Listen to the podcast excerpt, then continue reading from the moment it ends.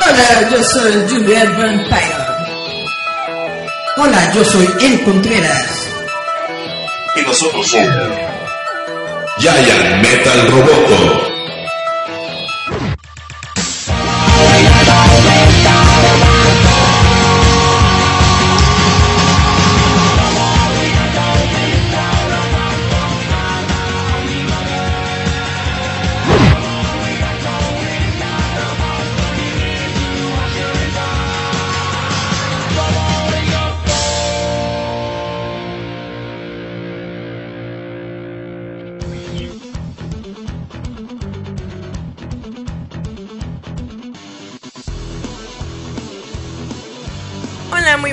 Días, tardes, noches a todos los que nos estén escuchando a través de esta bonita frecuencia online. Somos como siempre este hermoso y divino programa super friki, ñoño, a veces rockero, a veces mujer, a veces gaviota. Ya ya es Metal Roboto. Y como siempre yo me presento, yo soy Juliet Vampiron. Como me decía Garrobi, yo soy la dama del mal decir, porque yo no los quiero. Yo a ustedes los odio y los odio con odio jarocho. Pero sobre todo, vamos a presentar a la maldad encarnada. El 1.58 de pura malosidad. El troll que vive bajo del puente. La pasa, la nuez en tu gelatina. ¿Cómo que no es? El de sí. El de esa piedrita que a veces llega en tu pancake, sabes que es caquita. Porque así como Pedro tuvo a. No más dijo. Jesús tuvo a Pedro que lo negó y a Judas que lo vendió. Yo tengo a Eric. Eric, preséntate. Hola, ¿qué tal? Muy buenas tardes. Gracias por acompañarnos una semana más aquí en Giant Metal Roboto. Estamos muy emocionados y muy contentos de estar otra vez en su sintonía esta semana más. Julieta está bailando en la cámara. Si no nos están viendo en el live stream, se pierden a Julieta bailando. Y pues yo quería comenzar este programa con una noticia que acaba de ocurrir hace unos momentos. Eh, ¿Tú conoces Spider-Woman? Ah, a la sí, mujer que- araña. ¿A Spider-Woman o a la.? Ah, sí, porque también había chismes de la Batwoman, ¿no? Spider-Woman, precisamente el día de hoy, Espera, hablando de Spider-Woman. El trasero de Spider-Woman. ok, el día de hoy la co-creadora Mary Severin, Ajá. que fue la que diseñó el traje de Spider-Woman, murió a la edad de 89 años. Ella, bueno, se anunció su muerte en Facebook el día de hoy. Ella comenzó en la industria del cómic en los 1940s. Era colorista de ese cómics, también trabajó en Marvel en los 50s, en donde fue la colorista jefe, por así decirlo, hasta De 1972. Entonces ella fue la que creó el traje, el, el traje el acá, icónico traje de. Wonder, digo, de Spider-Woman, que precisamente tenía como un, eh, Una arañita aquí y sus alitas de, de la araña. sus arañitas y todo. Ella también trabajó en Incredible Hulk, en Cool the Conqueror, eh, Brand Edge. Ajá. Eh, ella fue, ella está en el Will Eisner Comics Hall of Fame desde el año 2001. Y yo siento que inspiró a muchas de las luchadoras actuales, ¿no? Con la máscara, porque al final de cuentas es una máscara que le cubre la mitad de la cara, pero tiene la greña. Pues es que date cuenta de que en los años 40, 50 en la que ella estuvo en la industria, era bastante raro tener a una mujer, ¿no? Trabajando en los cómics. Y que ella haya sido precisamente la que creó ese traje icónico de Spider-Woman es algo realmente muy chido. Sobre todo porque es lo que decimos sobre las cosas feministas y es- eso, ¿no? La mujer quiere sentirse bonita, atractiva, Claro. y pues si una mujer dice, hay que lucir las carnes, reina, No hay absolutamente nada de malo en eso. aplaudimos los spandex. De lo que estaba hablando Julieta era de la portada de Manara, ¿no? De Milo Manara. Así de su... Es que ustedes no lo saben, pero es un... ¿Qué será? ¿Tres años? Hubo una polémica por... Aproximadamente sí. Hicier- y Milo Manara hizo una portada donde precisamente Spider-Woman está acá bien seductora, como así, como Spider-Man, pero con las tipalcuanas, bien paraditas, y la gente empezó a decir, una que eso era sexista, otra que estaba muy feo, muchos dijeron que estaba mal dibujado, Que no tenía proporción. que estaba bla, mal bla, hecho, hasta etcétera, que etcétera. unas cosplayers empezaron a mostrar que pues sí, era una... Realizaron la misma pose y se dieron cuenta de que era... Las tambochas sí están tan altas. Era anatómicamente correcto. O sea, Milo Manara es uno de los grandes maestros del cómic. Que él tuviera una anatomía incorrecta, pues era impensable, ¿no? A lo mejor uno, Entonces, pero- básicamente, para algunas personas resultaba medio raro por la perspectiva. Pero si tú ponías a una persona, y, y se demostró, si pones a una persona en esa misma pose, en esa misma Inclinación. inclinación, así se ve. Las Se ven ve con unas, con unas pompotas. Bueno, aparte es que es como decimos, las superheroínas pues, tienen que tener sus curvas tipo Kim Kardashian, ¿no? Y ahí lo logró. Yo pensé que me ibas a hablar sobre lo de Batwoman, que están ahorita con su polémica. ¿Qué hay de ya ves que de Batwoman? para los que no saben, eh, Batwoman es este la pelirroja. Ah, tienes toda la razón. Que De la actriz esta que estaban los fans tarados diciendo de que no era no era suficientemente lesbiana para interpretar a Es que hay que recordar a la gente A que Batwoman. Batwoman es súper lencha. Batwoman es lesbi, sí, pero es un personaje que no se define por ser lesbiana, es un personaje que se define precisamente Por tener un carácter acá. por, ajá, por tener un carácter fuerte, por, De no, por, por no dejarse de los demás, es básicamente la igual de Batman. Tal vez físicamente e intelectualmente no llega a los niveles de Batman, porque Batman ahorita realmente está convertido casi en un dios, pero en niveles de, de pelea, de, Estratega. de- de detective, de ser estratega, todo esto está al mismo nivel de Batman. Y precisamente una de las cuestiones por las que Spider, perdón, Batwoman no quería entrar primero en la Batifamilia era precisamente para deslindarse de la sombra de, Batman. Batman. Es que es Para hacer su propio su propio camino, por así decirlo. No, es que te digo que la polémica Está, eh, fue eh, está muy tonta la gente, porque primero lloran porque haya una película. primero chillan porque Se lleva un personaje femenino eh, tipo Wonder Woman a la pantalla grande, les hace caso al estudio y dice, va, pues, ¿a quién tenemos? Pues aquí está la Batwoman, ¿no? No van a poner a la chica de con. Pero se enojan, se enojan primero por el casting, ¿no? Que no querían que fuera Ruby Rose. Para quien no lo conoce, Ruby Rose es una chava que empezó como modelo, eh, porque era de estas nuevas modelos que son como, no sexuales, ¿cómo se puede decir? alternativas. No, este, ah, se me fue la palabra. Que pueden figurar como hombre o mujer. eh, mi, ¿Cómo se llama? Andrógino. Androginia, ajá, aplicaban la Bagui. No, o sea, de que eh, es tan tosca su fisionomía, que puede ser, depende del ángulo. Pero es una chava bonita. Ella Es estuvo bonita. en Orange is the New Black. Y en, en otras películas, pero creo que la polémica fue porque dijeron que esta chava es muy racista. Muy racista. No sé en qué sentido, pero los fans dijeron que no quieren a alguien racista como Ruby Rose interpretando a Batwoman. Pero pues es que al final es una actriz. Llegó, Es una, es, hizo el es- es una persona, todas las personas tienen sus broncas y sus defectos. pues, Mírenos ni a modo- Eric y yo, nos podrían meter ahí en crímenes de odio. Estamos en- Ya deberíamos estar en el bote como por 80 mil crímenes de odio. Tendremos que estar como los de Seinfeld. Van a llegar todos los que les decimos de maldades a testificar en contra. Pues sí.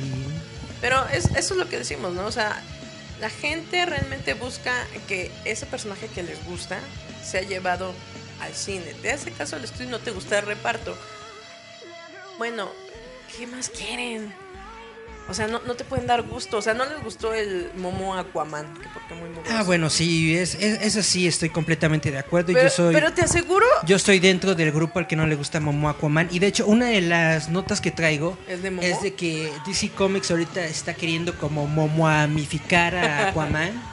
Porque van a hacer una nueva historia en los cómics que se llama Ahogados o una onda así, Drowning. Ah.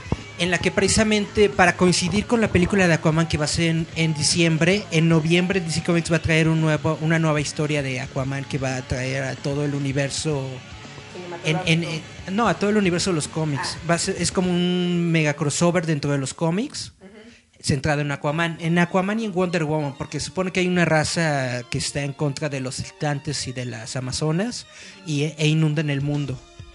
Y entonces Aquaman se ve otra vez como estaba en los noventas, ¿no? Así con su greñero, con su barba. Básicamente, lo, según yo, lo quieren momoa, momoamificar. Y es que sí está medio raro, ¿no? De que tú ves a... En los cómics tú ves a un Aquaman así muy, muy bonito, muy galán, muy chido. Y vas a la película y ves al tipo este... Greñudo y vikingo. Greñudo no, y- pero es que es lo que decimos. Uno Quisieron quitarle esa imagen de Pretty Boy. Porque, pero, porque es un chiste Oh, recurrente, ¿no? Porque es un chiste recurrente, ¿no? Incluso en The Big Bang Theory lo llegamos a nombrar. Donde incluso Raj no quiere ser Aquaman porque es demasiado bobo. ¿no? ¿Supiste lo de Big Bang Theory? Que hay que decir el chisme, que Mike B- Bialil dijo que ya se acaba con esta porque ya Sheldon ya no quiere. El actor que hace de, de Sheldon ya no quiere regresar a la serie y prácticamente todo el mundo friki dice, por fin, Se por acaba". fin, por fin nos quitamos de esta serie tonta y mala que hace estereotipos malos sobre la cultura gusta, friki a y ñoña. Yo sí te, yo sí te veo ahí jugando tipo basta And- como Sheldon que- con ah, idioma Klingon, ¿eh? Me gusta la serie, sí la he llegado a ver y todo, pero no me gustan las referencias ñoñas. Siento que Es esta que serie, esta serie ayudó y contribuyó a que la cultura geek fuera más mainstream. Ah, y aceptable. Eso lo, eso lo admito, pero hay muchas referencias que son bastante todo. O sea, básicamente se nota, se nota que son actores diciendo líneas y que no entienden lo que están diciendo. Se nota leguas. Pero pues bueno, ya se va a terminar. Básicamente le ganó a Friends. Friends llegó solamente a nueve temporadas. Llegó a este a 11, ¿no? Big Bang Theory tiene 11. 11. Entonces, wow. Pero es Sí es un gran logro. Pero es que es a lo que voy, o sea, eh, como te decía del Momoa, ¿no? O sea, fue un chiste ahí recurrente en Big Bang Theory porque nadie quiere ser Aquaman, ¿no? ¿Por qué? Porque les, les hace un personaje bobo, ¿no? Como en Cartoon Network lo pintaban que solo podía hablar con los atunes, ¿no? Yo siento que al... ¿Qué es lo que decimos sobre la interpretación del actor? Al poner una persona grandota, tosca, ¿no? Mugrosa como el Momoa, dijeron hay que replantear el personaje de Aquaman, que no es un personaje guango, sin chistes, sino que es Pues un hombre acá. Precisamente, co- como ya lo habías comentado en algún momento, lo hicieron así, tanto para atraer al público femenino como para darle una reestructuración al personaje. Para que los niños Porque digan, "Yo quiero sí, dentro de la Aquaman". dentro de la cultura mainstream, Aquaman es visto como este güey blandengue y sin chiste, ¿no? Que, que no hace nada. pero es como hemos dicho. Entonces tuvieron que hacerlo en una figura de acción y como no tenían a la roca, Hombre de acción. Ah, porque más bien la roca no, tenía a- pelo. A la, a la roca tuvieron que meter a Momoa. Pero es que eso es a lo que yo te digo. Imagínate la roca de Aquaman aquí. la roca. O lo soy Aquaman, no te lo crees. ¿Le crees más quién es el carnicero? No, pero es que eso es a lo que voy, ¿no? O sea, como bien dices, la gente que conoce el cómic de Aquaman saben que es basado en los caballeros templarios. O sea, él tiene que ser un White Knight. Que así que digas, wow, Aquaman, pues no, pero al mínimo es más chido que... O sea, tiene un, un background donde tú entiendes por qué tiene cabello como Ken, por qué es correcto, por qué es esto. O sea, porque te está hablando de una cultura milenaria acaso, acuática. Obviamente, pues. Si y no sobre te- todo porque obviamente desde el nombre de Arthur Curry te das cuenta de que está basado en los mitos artúricos de los caballeros de la mesa redonda, del rey infalible que salva a su pueblo y que bla bla bla. La espada en la piedra para los niños básicamente, básicamente Atlantis es como una alegoría de. Camelot y cosas así. Pero en, la- en el agua. Entonces, obviamente tiene que ser alguien chido, alguien regio, alguien que realmente lleve La batuta la acá, chido. batuta, la batuta tuta. Y por eso es lo que hicimos. ¿Qué hace el estudio? Bueno, dice, ok, vamos a agarrar a este personaje. Te El lo vamos a hacer un poquito El estudio más dice, salvaje. me vale. Game of Thrones tuvo mucha mucho hype Pásenme al violador. y las y, la, y, la- y las chavitas querían todas con el, Oiga, con el que- Momoa. ¿Cómo dice? Pongan a- hay que violar a la, la dragona. Ajá. Ese que la hacía llorar, ese pónganmelo, ¿no? Pero es que es lo que te digo, lo que ahorita yo siento que están quieren hacer con Batwoman. Quieren poner a alguien que realmente al nuevo público, a todos los chavitos, digan yo quiero ser ese personaje, ¿no? Yo quiero ser Pero como mi papá. Ese es tu pollillo. No, pero al final creo que nunca va a estar completamente satisfecho el fan, no. Jamás. Pero no existen ese tipo de personajes Pero en la una cosa es estar satisfecho y una cosa es pasarse de idiota. Yo siento, con, con sus críticas y sus tonterías, básicamente, metiéndose con, gen- con la gente y con los proyectos y todo eso, con cosas que no tienen nada que ver. O sea, te puedes quejar del traje de, de Starfire. Ujú. Te puedes quejar de que Momoa no se parece al de los cómics, ¿no? Ujú. Pero meterte con la persona porque no es suficientemente lesbiana y cosas así es una es una barra bajada. Tienen que llevársela a una expo de sexo para decir, a ver, ¿qué tal lencha eres? Échate a 50 porque a tortillar. pero es que es lo que te digo, los fans siempre terminan eh, quejándose por cosas bobas, ¿no? Ahorita como dices el caso de Big Man Theory. A mí lo que me gusta de Big Man Theory es que, como dices, así abrió esto de la cultura geek. Y dijeron, mira, también tienen sentimientos, ¿no? Es, es un buen sitcom, pero ese estilo de sitcom que utiliza The Big Bang Theory ya está muy viejo. Llamado Ya es muy noventero. Es Entonces, sitcom. básicamente por eso por, por eso no es tan chido o sea sí llegó un momento en el que me gustó mucho la serie después se fue como que cayendo. Cuando entró Majin Balik a la serie de hecho es algo que me gustó mucho como que revitalizó porque no todo era contra Sheldon sino que ya se dieron cuenta de que Sheldon es el eh, personaje principal sí pero él también puede tener una vida también puede tener sentimientos y bla bla no entonces eso fue algo muy bueno pero después como que repiten y repiten y repiten la misma fórmula y al menos para mí va- ha ido decayendo. Y al principio los chistes y referencias sobre los cómics y todo esto estaban hechos de una mejor manera como para demostrar lo, lo que a ellos les gustaban. Y ahorita básicamente son referencias por hacer referencia. Pues es que ya se le está acabando toda la, Digo, la gracia, la chispa. es, es, es normal, a todo el mundo se le acaba la, la creatividad en algún empieza- momento. La ratita empieza a- correr a menos. lenta. Pero te digo que a mí por lo menos eh, lo que me gusta de Big Bang Theory es la relación entre los personajes y la madurez con la que van llevando a cada personaje, porque como bien dices, ¿no? La primera temporada es ser nerd o ser ñoño o ser geek, es usar tu playera de dibujos. Pero también te dicen, oye, está bien ser listo, ¿no? Está bien ser ñoño, o sea, está bien ser un poco antisocial, o sea, es una aceptación.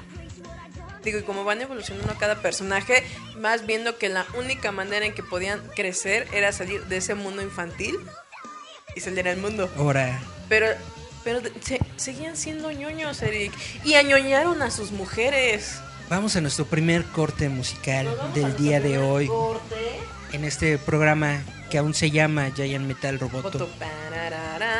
Esta canción a mí me gusta, es de una chavita que se llama Salia Banks con 212, así como el perfume. Dos, dos. Vamos a escuchar un poquito de hip hop. Está, está chida la canción.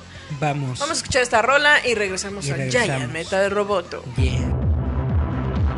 Esto es Giant Metal Roboto. Escúchanos a través de Radio Enciende tu Mente.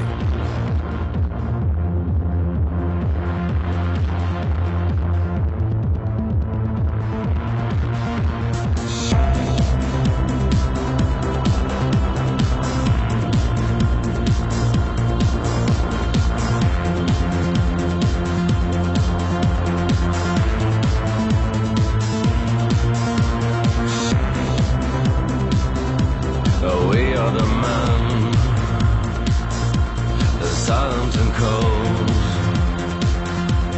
beautiful eyes, Sheep among wolves. We are the men, silent and cold, beautiful eyes, Sheep among wolves.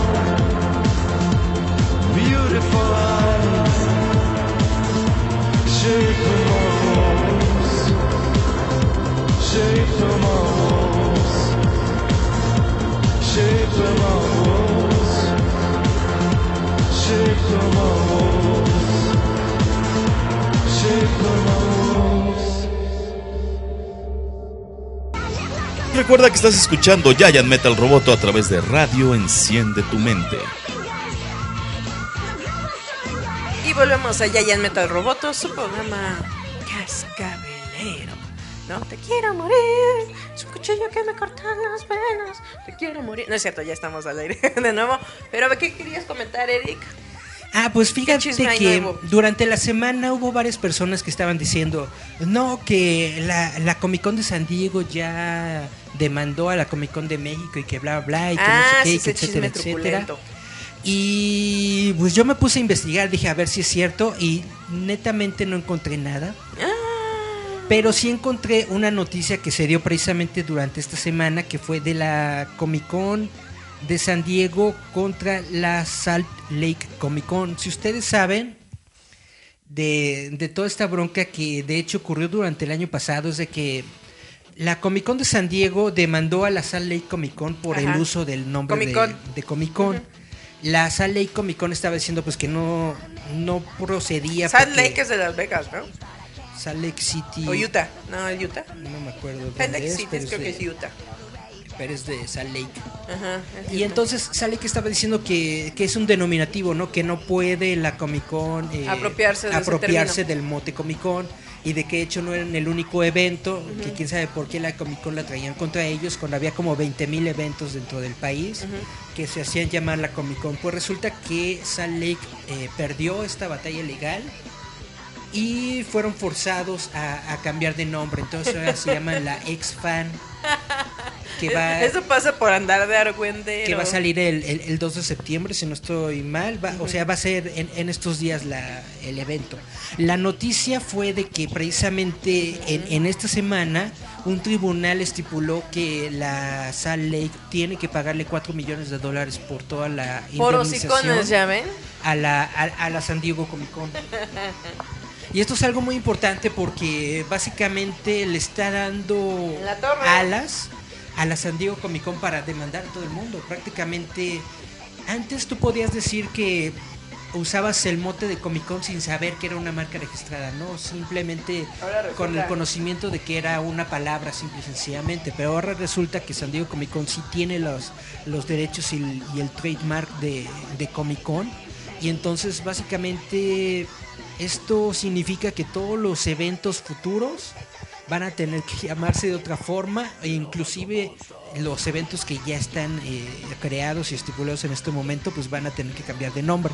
Esto cómo afecta a la San Diego Comic Con, perdón, a la Comic Con de México, pues obviamente ellos no se pueden hacerse los güeyes de que no saben que esto está ocurriendo, que no saben sobre la batalla legal porque básicamente están todos los medios importantes de, de cómics y de freaks y bla bla, entonces ellos van a tener que pues que dar la cara, decir algo, cambiarle el nombre probablemente a su evento. Y esto tendrá que pasar eh, muy pronto, probablemente dentro del próximo, Año.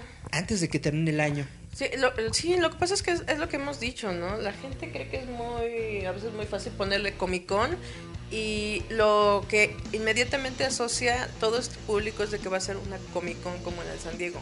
Lamentablemente no, no llega a esas expectativas porque no tenemos, eh, en primer lugar, tan grande y tantas marcas o tantos estudios aquí para que pudieran venir, la verdad, ¿no? No, obviamente es, es imposible siquiera ponernos a hablar de tener una convención como la de San Diego, básicamente porque esa convención está en San Diego, es decir, está en Estados Unidos, ahí están todos los estudios, están en California.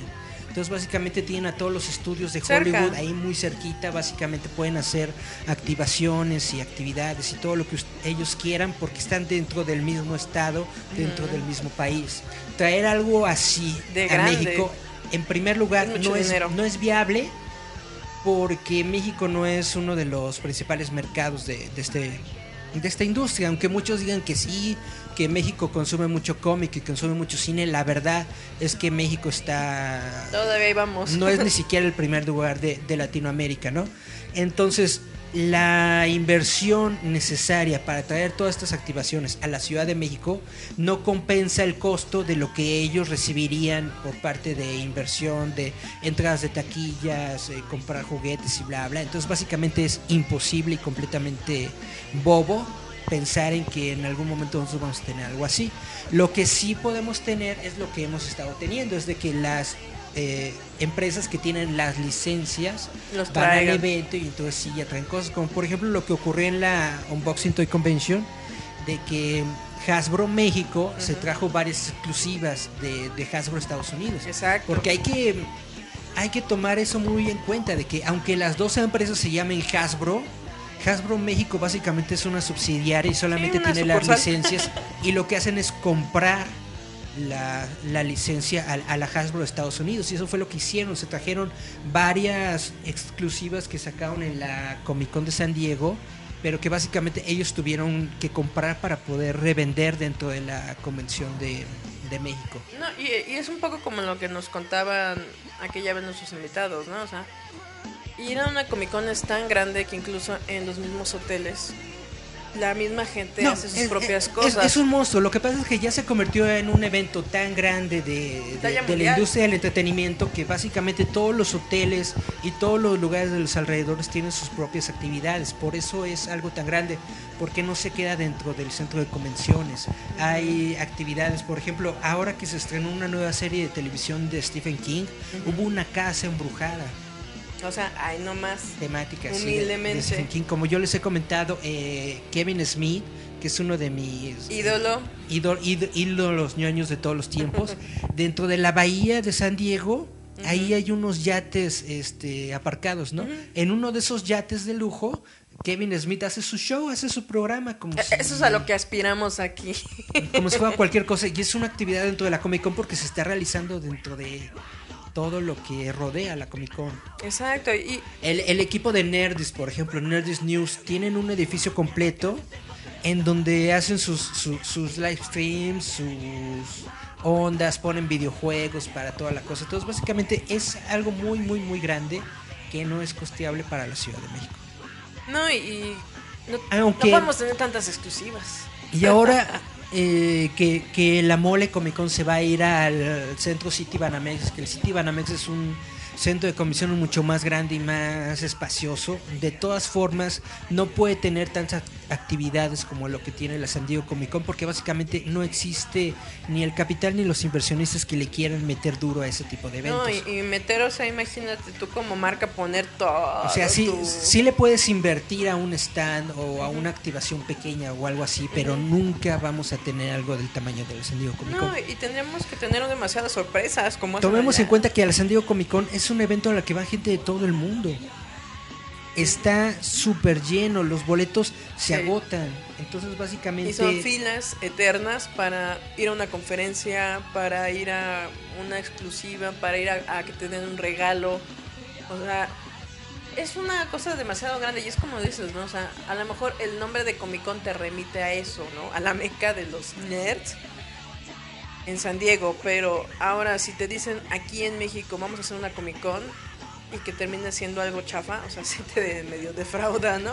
Y es que esta es la cuestión que ya pasó. Fue, fue otro equipo, fueron otras personas, pero si ustedes tienen tantita memoria histórica, hace como unos dos años, precisamente en el City Banamex, tuvimos un evento que se hacía llamar Comic Con México, que fue un completo desastre, precisamente Ah, porque lo que no tenía. dijo Charlie que era de películas viejas. ¿no? Básicamente no tenía nada de contenido, había una que otra distribuidora de cine y uno que otro ¿Y estancito. ¿En y, para, y párale de contar. Y lo, y lo malo de esto es de que precisamente como el City Banamex es un lugar tan grande, tener poco contenido lo hace ver completamente vacío. Sí, Entonces, y- esto tronó a la, a la Comic Con México que se realizó hace dos años. A lo mejor le va mejor a, a esta nueva Comic Con si es que no son demandados, porque el espacio es un poco más pequeño. Van a estar en el Pepsi Center, que es como de la mitad de lo que utiliza la, La la, mole. Comic Con dentro del World Trade Center. Sí, Entonces, aunque tengan pocas cosas, se va a ver bien. Acordémonos de este evento que fue la Fanaticon. Fanaticón. ¿Eso fue la del SADMEC, México? No fue aquí en México, Fanaticon, sí. Fue también en el City Banamex, pero este evento básicamente fue de todas las distribuidoras de cine. Ah, fue la que dijo Charlie que que, dije- que, que dijeron vamos a, a A- a juntarnos meternos. todas las distribuidoras y vamos a armar nuestro evento. ¿Por qué fracasó Fanaticón? Porque básicamente solamente eran stands bonitos sin nada De de, películas. contenido. Eran lugares donde te ponían el tráiler de la película y ya. O que te ponían los, que los, más unos trajes, ¿no? los trajes, ¿no? De la, de la serie de televisión de, de Warner Brothers. Que fue que de Green Arrow y de Green Superman, Arrow, ¿no? de Flash, creo que de Supergirl. Ajá, creo. Supergirl, sí, algo así que la, la gente que fue realmente quedó decepcionada. Sí, pero no- porque básicamente nada, ¿no? había como 10 estancitos bonitos, pero completamente separados, porque vuelvo a repetir, es un espacio muy grande. Y nada más, había una que otra tiendecita, cosas así. Entonces, básicamente les faltó contenido. Estaban ellos apostando con que nada más con el nombre de las distribuidoras iban a llenar el evento. El, y el la que fue la es que no. sorpresa fue el de. Necesitas tener actividad, necesitas tener gente, o sea, invitados, es que necesitas es lo que tener digo, cosas para que la gente Ese vea. del de las películas, me acuerdo que Charlie dijo que la gran estrella creo que nada más fueron unos youtubers. O sea, ¿cómo se llama este cuate cabezón? En no Navi, está- que Andrés Navi, ¿no? no, es- fue no- no hay nada de malo en tener youtubers en tu evento si los youtubers jalan gente, pero no puede ser lo único que tenga tu evento. Necesitas darle contenido para otras personas, porque los youtubers, aunque jalan gente, básicamente el público es muy limitado. Necesitas tener cosas, actividades que le llamen a todo el mundo. No, sí, y es lo que te digo, la última, la que fue Charlie igual a la del acá el La Palacio de los Smash Deportes. Con, pero la Smash Con básicamente fue nada más para venta de. ¿Qué, qué es lo que de outlet. Terminó siendo una outlet, ¿no? o sea, es lo que decimos. Ellos. Pero una- fíjate que, fíjate que la Smash Con nunca mintió. O al Dijo- menos yo siento que nunca mintió. que era un outlet. Todo el mundo sabía que iba a ser un outlet de cómics. Ahora sí, nada más, si, si te dedicas a Si la de gente pensó revender, que iba, a haber, que iba a haber algo más, pues ya fue bronca de ellos. Es que eso, eso es lo que decimos, ¿no? A veces eh, querer hacer este tipo de eventos de cómics, uno se avienta, pero no sabes lo que el público. En primer, el, el público comiquero es muy hostil. Si no les das, se te van encima porque son unas perras. No, o sea, lo sabemos, son personas que, como bien dices, ¿no? Yo quiero invitados estrella, yo quiero que me traigas acá al incalzable, quiero que me traigas promociones, quiero que me traigas lo quiere- lo quiere- lo quieren todo. Ya y aquí. Ah, y, que no me y cueste es mucho. muy difícil dárselo. Sí, porque, o sea, realmente traer exclusivas como ellos quisieran. Quieren algo como la San Diego Comic Con y como les vuelvo a repetir, es completamente No, imposible, no imposible, tener yo algo. creo que sería muy difícil. O sea, pon tú que lograr un evento tener la cuarta parte de la San Diego. o sea, es posible, pero no llegas a un 100. O sea, sí tenemos un evento muy grande y muy importante que es la Mole Comic Con, pero la misma Mole Comic Con Sabe que siempre el sabe próximo su- evento es un sabe, reto. sabe sus limitaciones y hasta dónde llegar porque básicamente pues ha tenido que enfrentarlo año con año. Siempre hay un problema, siempre hay una bronca que tienen que franquear para el próximo evento, ¿no? Entonces, Aunque la gente diga, es que está caro, pues traer muchos invitados. no así es la cosa y obviamente tiene que ser caro, pues todo lo que traen y ponen y exhiben dentro de la mole pues tiene un costo. Exacto, o sea, es, es, por ejemplo, hubo una hace poco, no me acuerdo, en- igual en una parte del Estado de México, no, es cierto, fue en Monterrey, creo, por ahí. Y la gente está muy enojada porque dijeron que literal era un bazar, un tianguis. Le digo, pues sí, compas, es que hacer algo monstruoso. Y, me acuerdo que dijeron que una de las grandes decepciones es que solo para entrar dos personas te salía como en 300 o 400 pesos y que una familia literal mil pesos.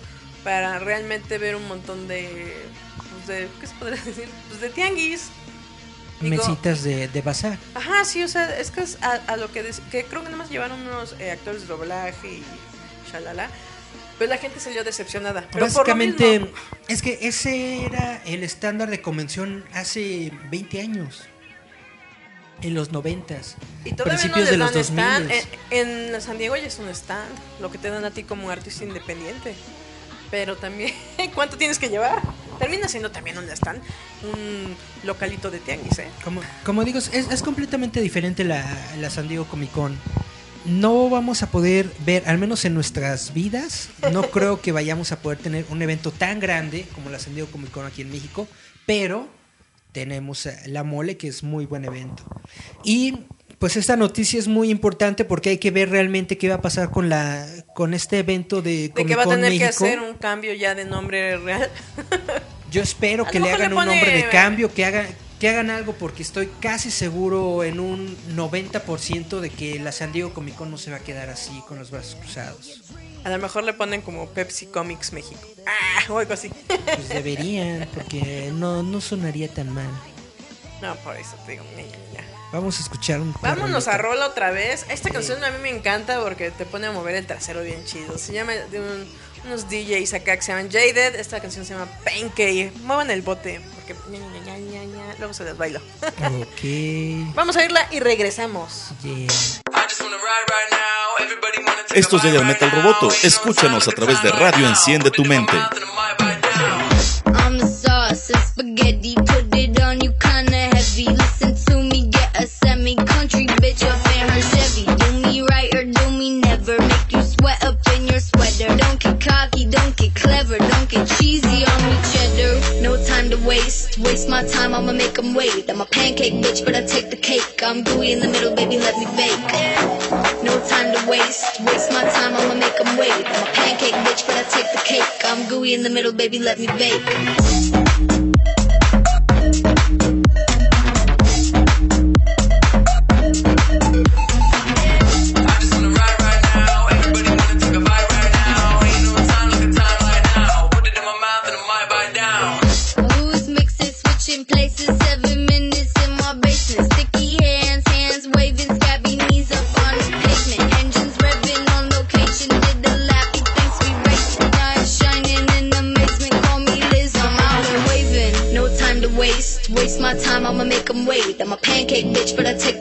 I'm gooey in the middle, baby, let me bake.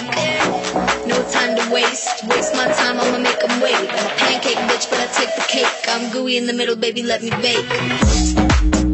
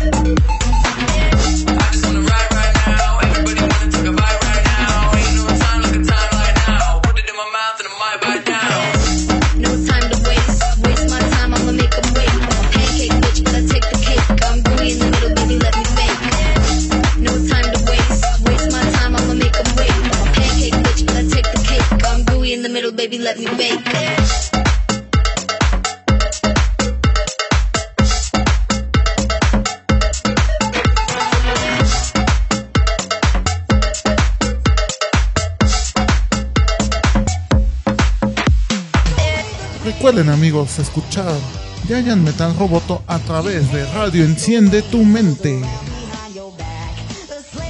Y volvemos aquí a su programa Giant Metal Roboto. Aquí mero. Más perras que nunca. Eh, Salvajemente friki. Salvajemente freaky. Ahorita van a sonar así. ¿No? Como en aquellos ondas. Pero sí, como les comentábamos, realmente es difícil tener una San Diego Comic Con en la Ciudad de México. Se ha intentado, la, la con que ha hecho su granito de arena, le, le ha estado costando, no Es ha muy salido- difícil, muy complicado. No ha salido como ha querido. La Si, si hablamos también. de la Conque, precisamente, la Conque es el principal ejemplo de cómo puede un evento tener problemas, muchos problemas que eh, en algún momento lo, pues lo, lo hunden. Exacto, no, y, No está completamente hundida la Conque, pero se ha tenido demasiadas broncas y demasiados problemas. Exacto, y como Charlie, que es nuestro fanboy pro, es lo que siempre nos ha dicho. que Tú como fan, ¿qué es lo que quieres ver? A tus artistas ilustradores favoritos que te puedan dar desde la firma. Y, y es un poco como dijo nuestro invitado que vino, Alexis. A mí no, si yo te admiro tanto como fan, no me importa el costo de tu firma. ¿Por qué? Porque yo quiero un arte original tuyo, Claro, claro. firmado en mi casa, para que el día que yo me levante y pueda ver ahí tu arte que tanto me encanta, con tu firma, es una algo que te motiva. O sea, realmente a ser fan, ¿no? O sea, y de repente que te digan, vamos a hacer una convención de cómics donde no hay invitados, donde no tienes exclusivas, donde no hay tiendas donde comprar y termina siendo una fantochada. O sea, como fan sí te desanima, o sea, porque literal dices, voy a ver cosas que ya están todas en outlet, ¿no? Lo que pasa es que, bien o mal, ya estamos con la mole, precisamente tenemos hay que como, a la un, mole, chavos. como un estándar de calidad. Y ya los fans, pues no quieren nada menos de eso, ¿no? No, y te digo, o sea, es entendible que a veces quisieran que hubiera las grandes conferencias que hay en San Diego Comic Con, ¿no? Como a ellos les tocan, donde les dan la exclusiva, donde les Aquí dan en México hemos tenido muy buenas conferencias, sí, pero las exclusivas está muy cañón, muy, muy, muy o sea, cañón. aquí no te pueden dar, digamos, los sneak peeks que allá dan, donde te... Por ejemplo, Les ¿Cuántos luego les dan? Netflix estuvo en la eh, en la mole pasada y trajeron a Jessica Jones, pero obviamente Jessica Jones ya había salido como dos, tres semanas antes. No, no, no te pueden Está dar cañón. exclusiva a México Sí, ya está en Netflix. porque básicamente no se tiene las fechas y la capacidad y, no esto. pueden eh, atrasar un estreno nada más por México. para ir, ajá, y, y es lo que decimos, ¿no? A lo mejor es un estreno para México, pero pues como todo el mundo ya está conectado con el internet, pues Pues ya, ya lo vio. ¿no? Y te digo, es difícil porque sí, en una San Diego realmente están estos sneak peeks donde incluso les dan adelantos de uno, dos, tres o cuatro capítulos, como pasó con lo de Steven Universe. O sea, les mostraron así pues, todos los fans super histéricos, donde realmente tienes al elenco, tienes a los productores, tienes a la creadora, donde puedes estar ahí preguntando hasta por qué la Pero ahí se es- en el vaso. Co- Como, repito, ahí es básicamente la compañía Cartoon Network dentro de un evento donde sabe que van a te- tener mucha mucha publicidad sobre lo que muestren Y ahí. van, y van los verdaderos fans. Allá está Cartoon Network. Aquí en México está Cartoon Network México, pero básicamente Cartoon Network México solamente es una franquicia que tiene las licencias de Cartoon Network para eh, Distribuirlas. en los servicios de cable. Tienen, tienen licencias, pueden hacer ese tipo de cosas, pero básicamente, ¿como para qué? Si Cartoon Network ya tiene una audiencia fija y Cautiva. grande y cautiva, ¿no? Y sobre todo es lo bonito, ¿no? O sea, la Y además, co- pasada... como bien estás diciendo tú, ellos no pueden hacer ese tipo de poner capítulos eh, exclusivos y cosas así porque No. no los tienen. No, o sea, Y si los tienen, prefieren que se vean primero en Estados Unidos. No, donde es un mayor audiencia. Y es como les digo, Claro. estaría súper cool que hubiera aquí, por ejemplo, en el caso de Steven Universe, que hubiera una gran comunidad de fans como lo es allá, donde van todos cosplayados. Que sa- salga Estelle a cantar Stronger Than You. O sea, es súper cool porque de repente de nada aparece. genial.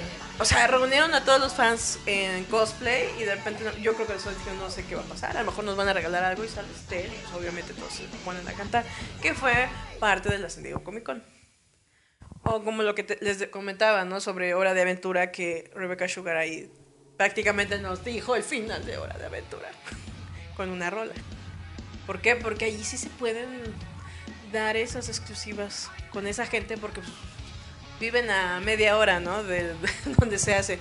Pero aquí está cañón, está canijo. Por eso hay que apoyar. Sería muy genial, por ejemplo, tener a Rebecca Sugar aquí en México, pero es una persona que ahorita está como con dos, tres shows produciéndolos al mismo tiempo. Están ahorita trabajando en la película Steven Universe y, y- todas estas ondas. Entonces, básicamente tiene un, un tiempo muy limitado. muy.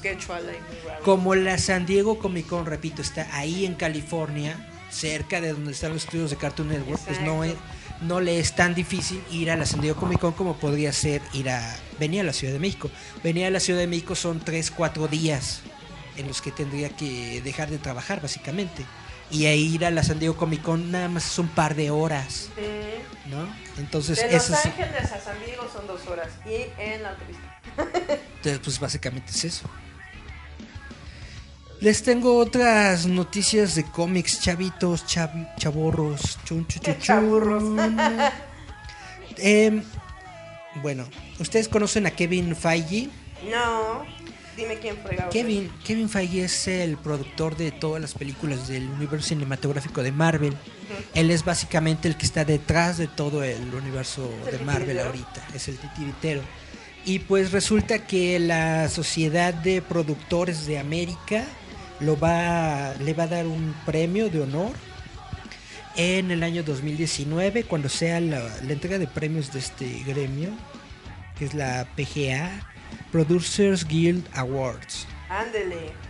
Le van a dar un premio precisamente para reconocer toda la labor que ha hecho Kevin Feige durante estos 10 años de crear el universo cinematográfico de Marvel. Hay muchas personas dentro del mismo Hollywood que dicen, no, las películas de superhéroes son una porquería, que bla, bla, no tienen valor artístico y todas estas ondas. Es, es que es lo que decimos. Pero resulta que no, no, no es cierto. O sea, todas las películas tienen un valor artístico.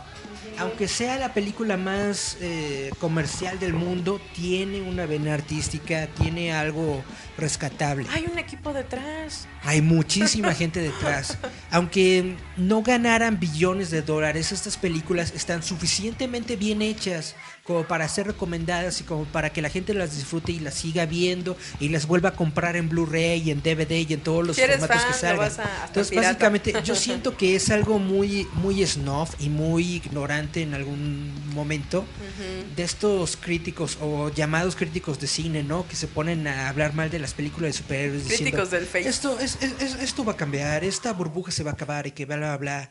Eh, la industria del La Coca-Cola se sigue vendiendo, la mijo. industria del cómic es una industria que tiene más de 70 años, de los, de los años 30, desde Superman. Y se, lleva, se leen cómics ¿qué? y los cómics siguen siendo muy fuertes porque es una manera de contar historias que es muy viva, muy padre, muy disfrutable y que conecta con la gente. Y, y es lo que hemos dicho, muchas veces eh, la gente que no tiene un núcleo familiar bien se apoya dentro del cómic para tener una base de ética y moral. Que es como les digo, a lo mejor no tienen un papá, pero tienen a Capitán América. Pues nos pasa, nos pasa a todo el mundo, tal vez no a, no a todos, pero a muchos de nosotros, pues cuando estamos creciendo, tomamos nuestra, nuestra brújula moral De de, varias fuentes, de, de nuestros amigos, de la escuela, tal vez de los profesores y bla, bla. Pero muchos también lo tomamos de los cómics, de la televisión, de las caricaturas que vemos y todo. No sé si viste el meme que hubo en, en esta semana de un chavito al que de que se creía Jedi. al que se lo se, se lo madrearon unos bullies y él no respondió porque dijo que ese no era el camino del Jedi. Pero pues es Mucha, que... mu- mu- mucha gente le, le entra y le, y le- y le tira feo a este chavito por no haberse defendido. Pero el chavito actúa bien porque la violencia solamente genera violencia. El, el miedo solamente genera más miedo. Precisamente lo que los Jedi te enseñan es de que no, deb- no tienes por qué temer, no tienes por qué sucumbir al mal. sí. Al lado oscuro. De hecho, hay, hay, hay algún post en donde decían, los sables de luz no son para darse cachetadas, no. Los sables de luz son para defenderse y la defenderse básicamente es la último, es el último recurso del Jedi. Es cuando ya no queda ninguna otra alternativa. Lo malo es de que este morrito se expuso porque si de por sí estás, ahora sí, un chamaquito que está medio lurias te llega a herir de esa manera, yo creo que más que Jedi sí tendrías que haberle soltado un cubetazo. Porque por más que queramos eh, decir un poco sobre Sí. la brújula moral, Es, es- es- es probable que sí. hay algo que es realidad. Sí tuvo que, eh, que, que- que haberse defendido en algún momento. Tampoco es de dejarte matar por, por el otro. Si no Pero- recuerden cómo Obi-Wan este, Pero a lo que pero a lo que yo voy es que esto realmente existe y realmente llega a, a- a personas susceptibles realmente está que dentro de nuestras vidas. Realmente hay personas que toman su brújula moral de películas, de cine, de cómics. de personajes ficticios. Y es, como dices, ¿no? A lo mejor sí fue en, en un hecho normal, muy tonto que el niñito no se defendiera. Pero por otro Yo no lado, digo te, que es te- tonto. no, yo digo, pues estoy explicando. Por un lado, se puede decir que el niñito actuó mal porque no se defendió. Pero por otro lado, está bien porque está creando una propia ética propia. Así, ética propia de propia de propiedad. de su propiedad. Ajá, ¿no? Una ética personal en base a personas ficticias que le gusta cómo piensan. Que tiene que adecuarlas, pero es un pobre morrito, ¿no? O sea, está... Está chavito, está aprendiendo. llega un momento en el que tiene que darse cuenta de que sí, hay que poner la otra mejilla, pero después... Pe- Pero también tienes que volverte a echar Star Wars porque los Jedi también son canijos. O sea, hello. Los Jedi no son monedita de oro. Pues yo te digo, nomás Y que precisamente cheque por eso en las nuevas películas Luke dice que los Jedi deben de terminar porque su forma de ver El mundo. el mundo ya es muy antigua, muy arcaica y ya no funciona con los nuevos tiempos. Sí, pero te digo, es bonito, pero eh, es que es como lo te digo, incluso en Capitán América, ¿no? O sea, no puedes bajar las manos. Cuando necesitas ponerte las trompadas, tienes que defenderte. no puedes ser tan soso. Y eso es algo que a la gente le agrada dentro de los cómics. La- una, la responsabilidad que tienes sobre, no solamente sobre ti, sino sobre la sociedad en la que vives y siempre ser defender a los más débiles de los más brutos que existen. Pero es a lo que voy. Es algo que ya tenemos, ¿qué? 70 años viviendo, ¿no? Con ello. ¿Sabes lo que decimos ahorita sobre Aquaman? Sí, a lo mejor el personaje de Aquaman eh, físicamente no es tan llamativo, ¿no? Por eso pusieron a, a un mugrosón como el Momoa. Por, el- por eso lo están para que vean que sea, que, que sea macho, fuerte, Sí. dominante, ¿no? Yo digo que a lo mejor en esta nueva película que se estrena en diciembre, En diciembre sí. a lo mejor yo digo que le cortan hasta el cabello para que Pero se vería muy se vería muy chistoso con el cabello corto. Es que, ¿no? es que yo siento que ahí estaría chido, porque sería el cambio de personaje.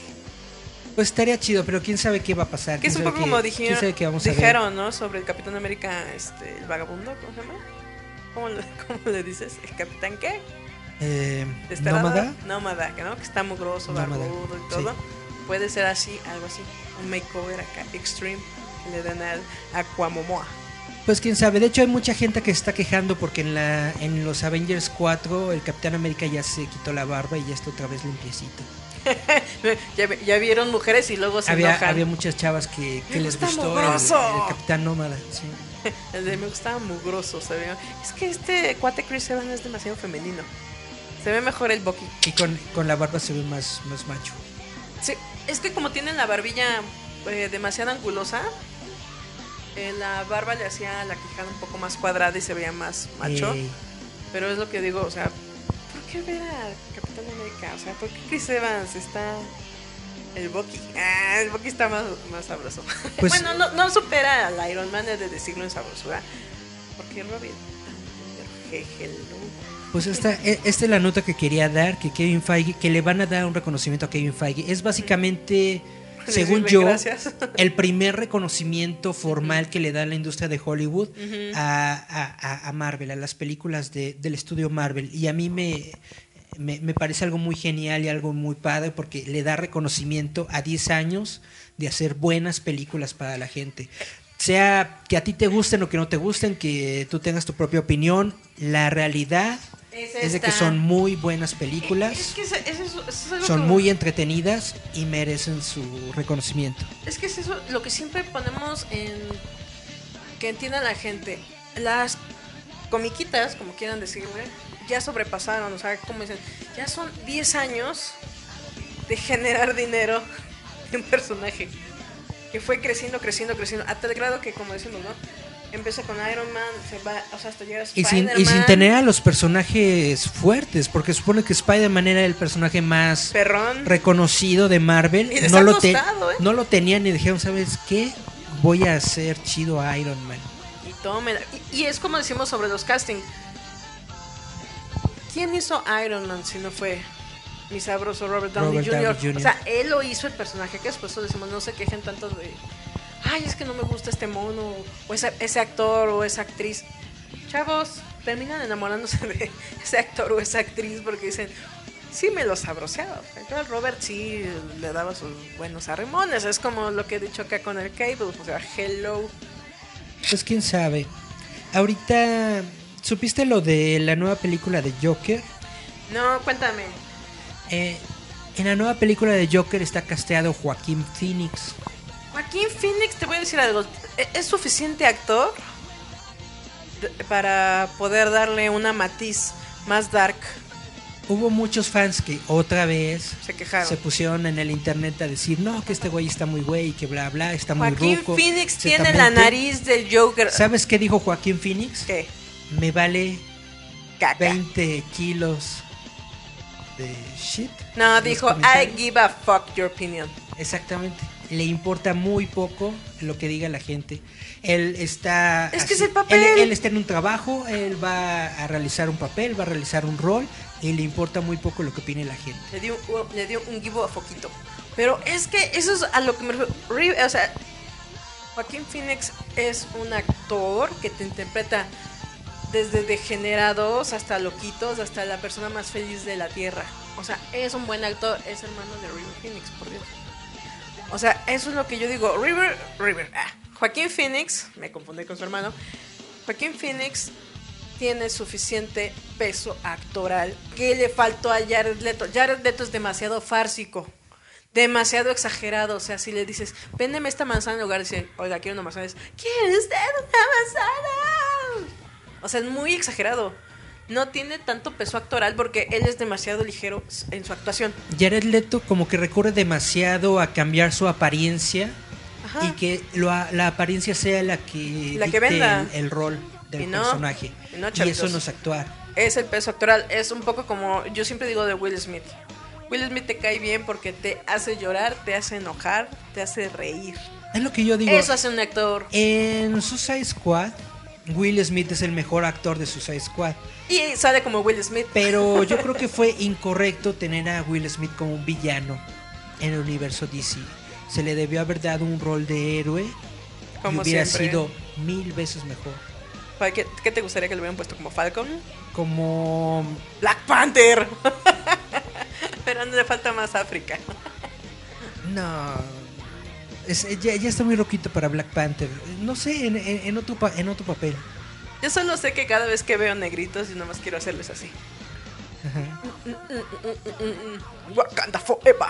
No, pero es que a, a lo que hicimos, eh, Joaquín Phoenix como el Joker sí te la creo. En primera, físicamente sí se parece. Pónganlo, es que ni siquiera está gordo. Se parece a un Joaquín Phoenix grande, se parece como el de. Cuando tiene acá la cámara, tiene exactamente ese Dark mismo rostro. Returns, algo así. O sea, tiene la nariz del Joker. Sí. O sea, tiene los ojotes. Tiene la cara de buito traumado. O sea, sí puede ser perfectamente un Joker. Y tiene la capacidad y el peso actoral para ser un Joker. Te lo aseguro que si pasa esto y dan entrega a esta película, lo van a amar. Muchos lo dirán, pero yo siento que lo van a amar porque le va a dar ese. Esta película es un esa hecho y ya, matiz. y ya se está haciendo, pero al mismo tiempo eh, Warner todavía tiene un contrato con, Jar- con Jared Leto. Para por eso, Squad, ¿no? por eso Jared Leto va a hacer otra película todavía del Qué Joker. sad. Es que imagínate. Entonces vamos a tener dos Jokers diferentes en dos películas. yo apuesto diferentes. más por Joaquín Phoenix. Pues sí, Porque puede Jared. Leto es demasiado, digo, es demasiado falso. Le faltó, o sea, es como dices, él quiso vender un guasón, gángster, naco, chulo, chaca, y no le quedó chido. Quiso ser un guasón chaca y no es suficientemente chaca para venderte que es chaca. ¿Qué es lo que te gusta del guasón? Que está loco y el cinismo y el sarcasmo no es lo que más vende. Es un tipo loco. Pero de repente de lo quieren vender como que es chusquito y así, jiji, jajaja, como que "Ah, no, no. O sea, guasón no tiene tatuajes. Porque ¿Tú no es de supiste lo de los tres Jokers que hay en los cómics ahorita? No. ¿No? Lo que pasa es que Cuéntanos, cuéntanos. hubo una historia de Batman en la que revelan de que hay tres Jokers, que no es solamente una persona. Y esta historia de los tres Jokers va a salir en, en este año. Pero yo siento que van a ser eh, personalidades múltiples dentro de la misma persona y no tres personas diferentes. Porque estaría muy raro que fueran tres personas diferentes. Tú, yo y mis otros yo. Algo así. Pero es que eso es a lo que les digo, borritos. Son cosas este medio mafufas, estas las del cine y querer complacer a los fans. Está cañón complacer a los fans, siempre van a encontrar el la piedrita en el arroz, en el frijol, o sea, eso es algo que diga, no. Mejor hay que ser agradecidos, hay que apoyar a la industria para que sigan dando más. Y en algún momento la misma industria va a voltearse y va a decir, oye, ese personaje que nadie pela más que tú, lo vamos a hacer serie, lo vamos a hacer película. Vámonos a nuestro siguiente corte. Vamos vamos a escuchar otra rola. ¿Qué rola va a ser? Ah, este es de mi novio Skill Simonson porque yo amo a ese hombre. Es el hombre más sexy. No, hay varios que son sexys. Esta canción se llama The Man, es con The Covenant. Porque, ¿cómo amo a Darwin? Sin popular. La la la. Vamos entonces con Covenant con The Man. Y volvemos. Recuerda que estás escuchando Giant Metal Roboto a través de Radio Enciende tu Mente.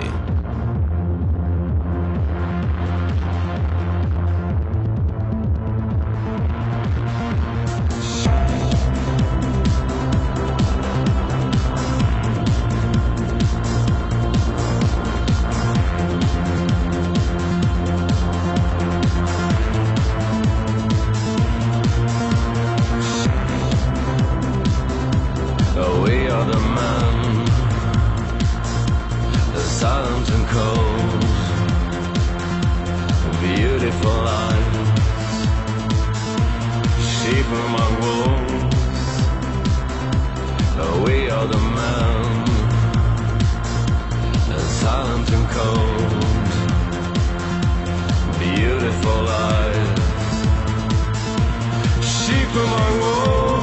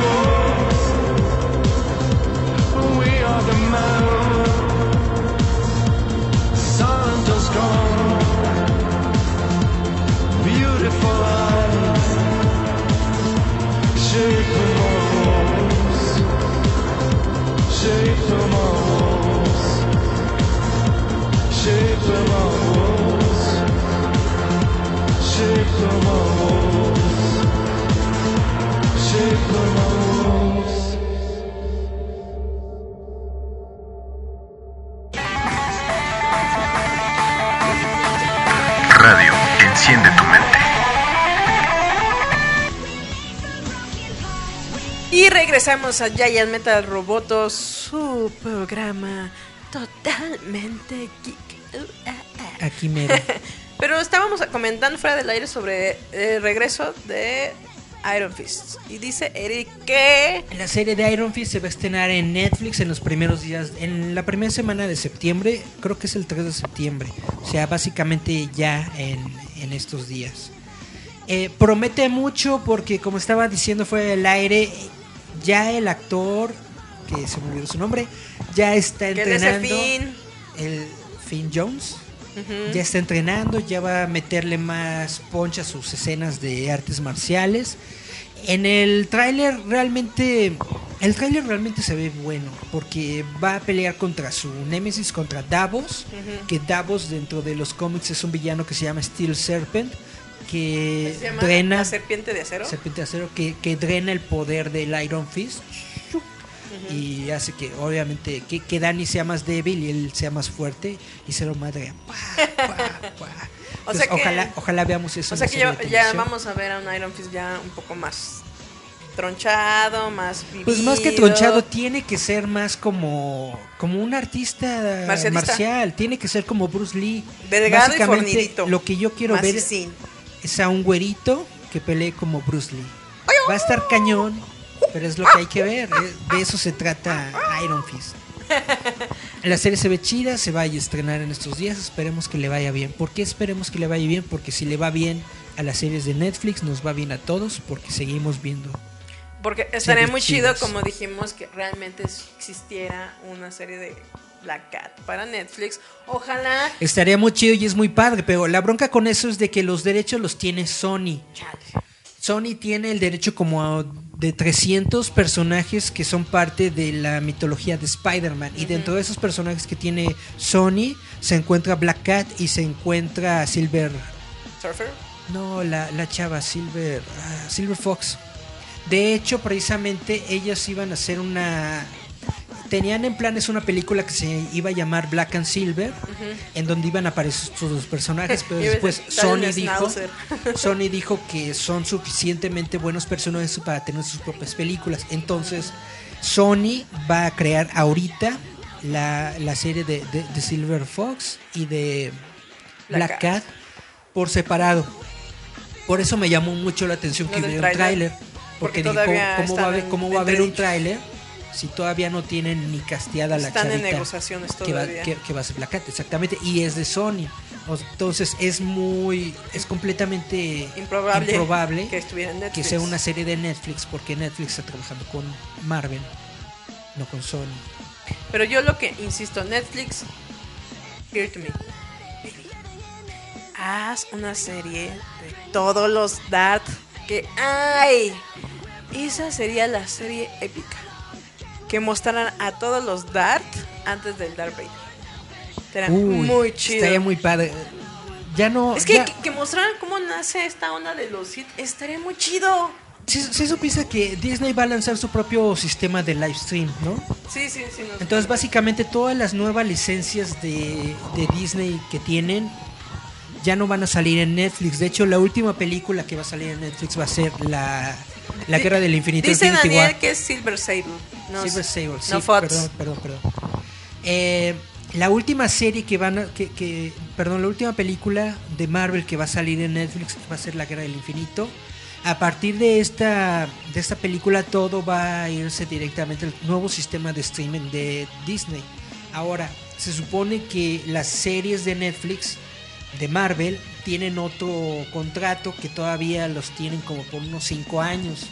Si esto es cierto, todavía vamos a poder ver series de Marvel dentro de Netflix, a pesar de que Disney tenga su propio sistema de streaming. Pero también se puede dar la cuestión de que Disney y Netflix replanteen el contrato o hagan algún chanchullo ilegal y Disney se lleve a todas estas series a su nueva plataforma de, live stream. Entonces básicamente estamos viendo lo que podría ser la última eh, ronda de series de, de Marvel en Netflix. Entonces básicamente tienen que ser buenas porque es probable que no las podamos volver a ver. Porque estaría muy padre que todo el equipo de Netflix se fuera a Disney, pero la verdad es que Disney va a querer cortar gastos y costos y entonces van a tener un nuevo equipo creativo y quién sabe cómo les vaya. Eso es lo más triste de que muchas veces es lo que decimos, lo que hace falta son escritores. Personajes hay, escrit pero escritores, nah. Ahora, de quien estaba hablando hace rato, que es Kevin Feige, que es el productor de todas las películas de Marvel, él ha especificado que a él no le gustan las series de Netflix. Por eso los personajes de Netflix. caché. Por eso los personajes de Netflix no han aparecido en las películas. Ah, chan, chan, chan. Básicamente están vetados esos personajes de aparecer en las películas, aunque sean de la misma compañía y aunque estén en el mismo universo, No pueden. no pueden salir porque Kevin Feige dice Él. bu. Es, que eso es lo que luego por eso la gente es lo que decimos sobre los fans. Vienen, chillan, graznan. Ay, ¿por qué no salieron los X-Men en Guerras Infinitas? Porque esto otro. Porque hay algo llamado papeleo.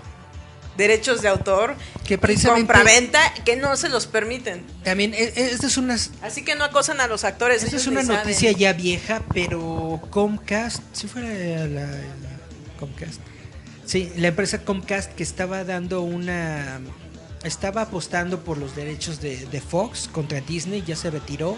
Entonces básicamente Disney ya no tiene ningún competidor por los derechos de Fox. Solamente están esperando para el dictamen del Tribunal Superior de Justicia de los Estados Unidos que garantice de que no haya un monopolio de entretenimiento y si pasa este dictamen, entonces ya Disney va a tener los derechos de Fox, pero todavía faltan meses, todavía falta hasta noviembre para que se dé un dictamen final, entonces todavía no tenemos nada asegurado.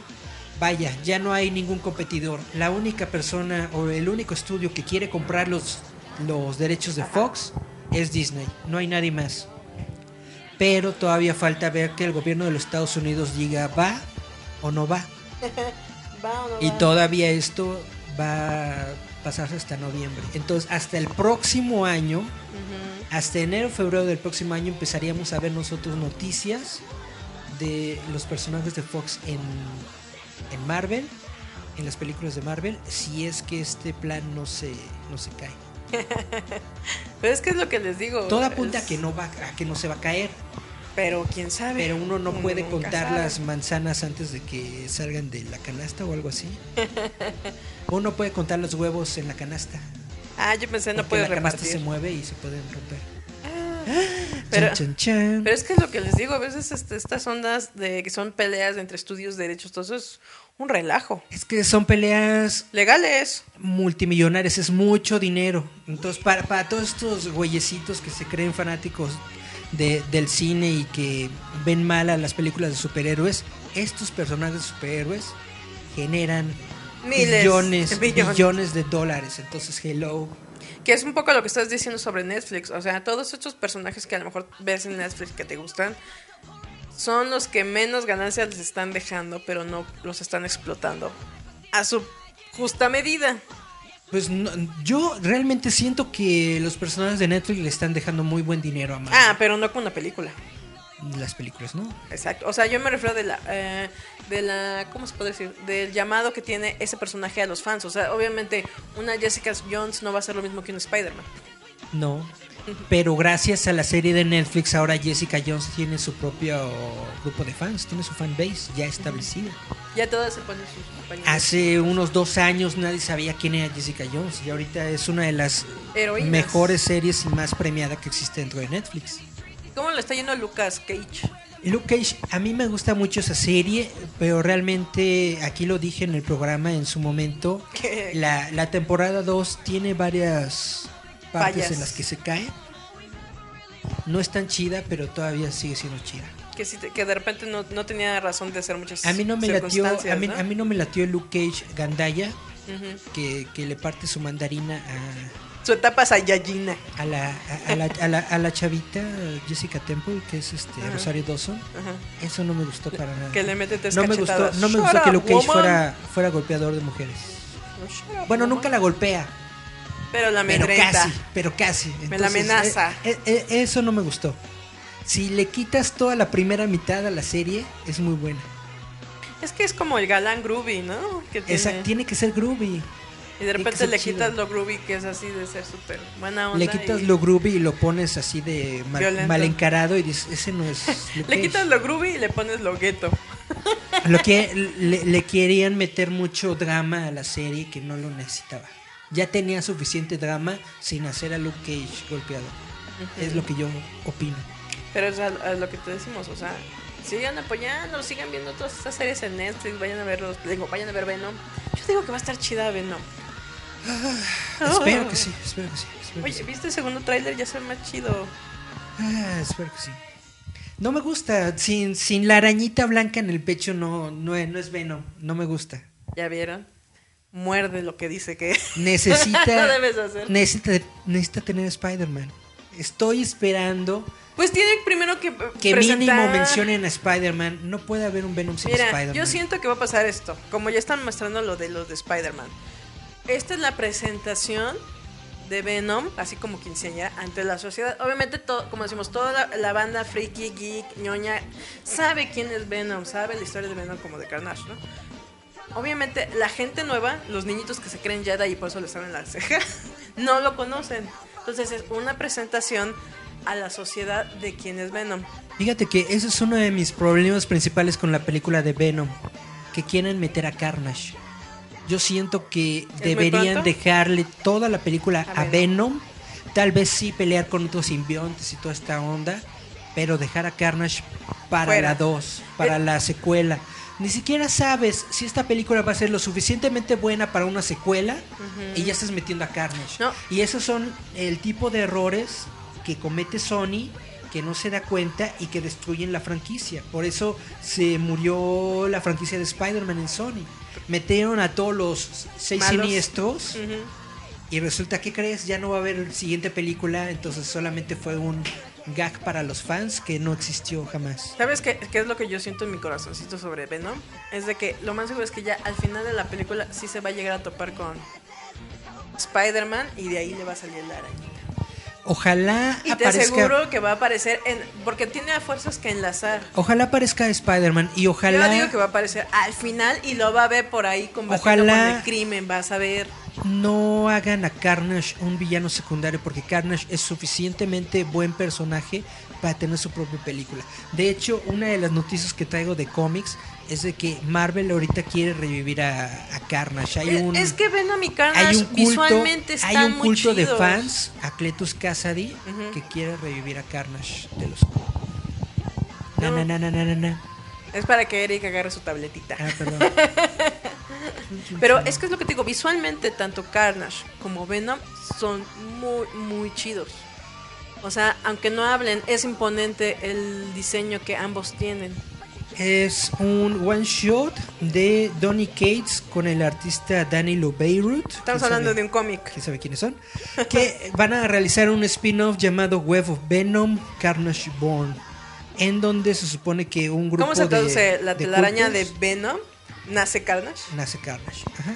Un grupo de. Un culto Ajá. que adora a Cletus Cassidy. Cletus Quieren- Cassidy es Carnage. Cletus Cassidy es la identidad de, De Carnage. de Carnage. Quieren revivir a, a- a Carnage. O sea, como Chucky. Como Chuck, más o menos así. si vienen a Chucky, háganme cuenta igual. Yo supongo que están viendo, Marvel está viendo que, que Sony quiere revivir a Carnage. Entonces dicen, no, pues tenemos que, meter, que subirnos a este mame. Oye, ah, si todos van a vender tacos, pues Y vamos también, a vender y, tacos. y tam- y también quieren meter a Carnage otra vez en los cómics para volver a vender cómics de Carnage. Obviamente, eso es lo que yo estoy viendo y creo que es lo que va a ser la editorial. lo que quiera hacer la editorial. Pero es que es, es lo que te digo, o sea, para mí, así, aunque no sepas nada de quién es Venom y quién es Carnage, visualmente son en extremo llamativos. Son muy llamativos, porque muy es como ver a, El- a un Spider-Man monstruoso. De por sí, el traje negro de Spider-Man, cuando lo traía Spider-Man, era un estilo completamente radical. Tú dices, wow, Spider-Man se volvió cool. es Darks. Y de pronto resulta que el traje es malo. Y tú dices, oh, wow, es como la antítesis de Spider-Man. Todo lo malo de Spider-Man Se hundió en las drogas. se convirtió en un Parker. ser. Y eso es algo muy chido. Y luego llega Carnage, que básicamente tú pensabas que Venom es malo. Ajá. Y luego ves a Carnage y dices, no manches, Venom es como un niño de kinder comparado con Carnage. Es que es cuando te quedas viéndole, ah, es como ser un Jedi berrinchudo. Ah, ya, ya comprendo. no, pero eh, es que es a, lo que voy, te digo, a mí se me figura que esta película de Venom va a ser una manera en que se va a presentar el personaje y la van a enlazar a fuerzas con Spider-Man y te aseguro que va a ser al final. Le va a salir esa arañita blanca, vas a ver. Ojalá lo hagan bien, pero al mismo tiempo siento de que si le va mal a la película de Venom. Sony ya va a decir, ¿sabes qué? No puedo hacer películas yo solo. Venga Marvel. Es que. Es que demasiado. Es que te ¿a ti qué te gustaría ver así de Marvel que lo llevaran a la pantalla grande? De Marvel en la pantalla grande, yo quiero ver una muy buena película de los Cuatro Fantásticos. Quiero ver esa película ya bien hecha. Que de por sí, las primeras películas de, de Cuatro Fantásticos de Fox a mí me gustaron. Me gusta mucho el regreso de Silver Surfer, Rise of the Silver Surfer. Me gusta mucho esa película porque yo la siento como un cómic.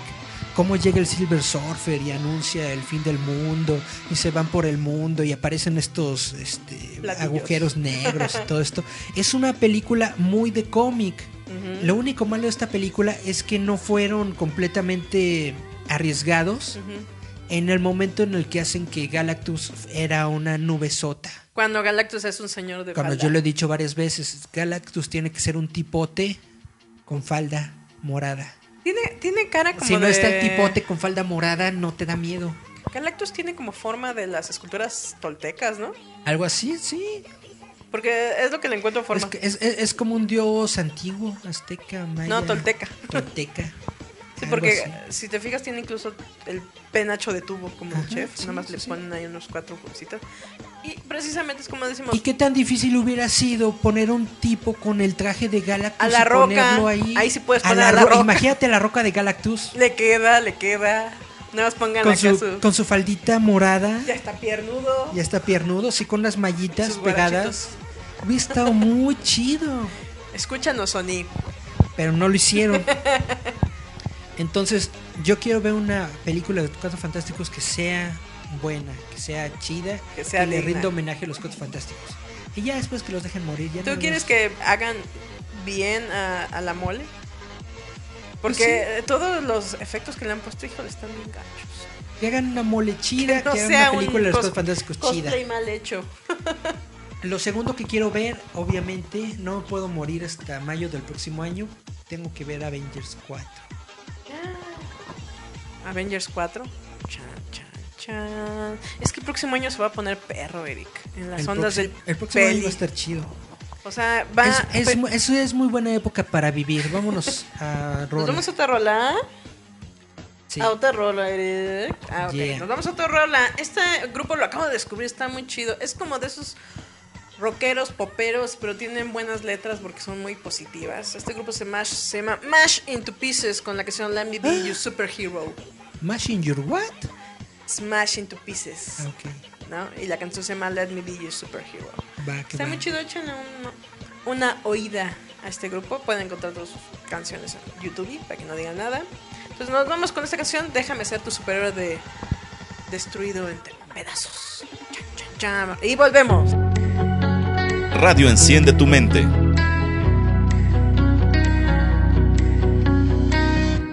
I'm off to save the world like I'm some kind of Batman.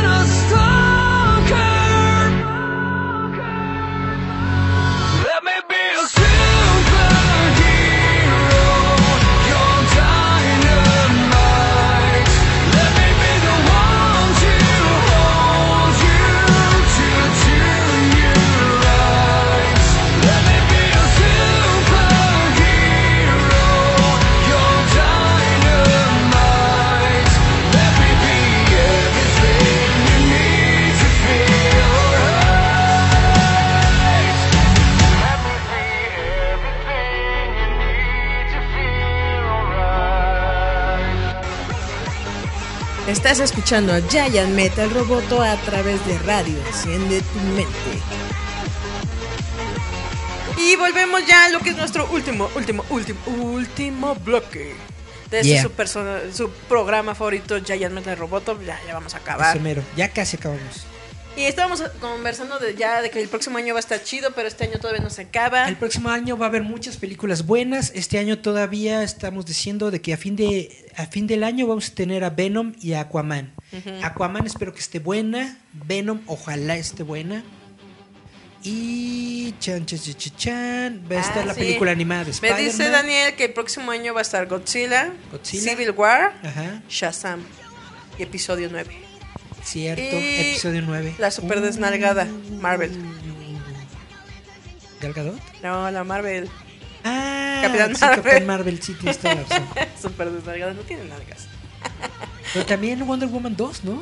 No, amiga Gato tiene sus nalguitas dignas, pero tiene dos Pero, chiquitas. pero digo que también va a salir para el próximo año. Creo que sí. Sí, ¿no? Ah, pues Sí, no sé, ahorita sí, te sí. investigo. Pues vienen muchas películas, pero de lo que yo quiero hablar es de una que acabo de ver, que está muy buena, muy padre, que es la de Teen Titans Go to the Movies.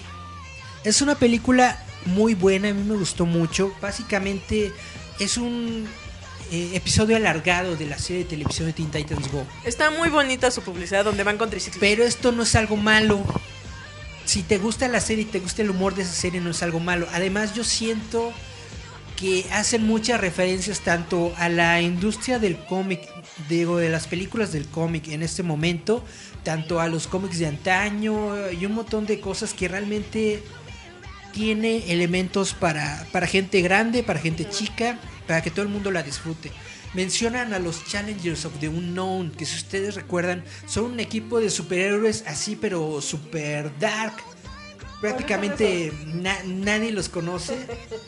Y que los mencionan en Titans Go to the Movies es, es algo muy chido, que tienen su propia película. Lean su propia película a los Challengers of the Unknown, que nadie conoce, antes que a los Teen Titans.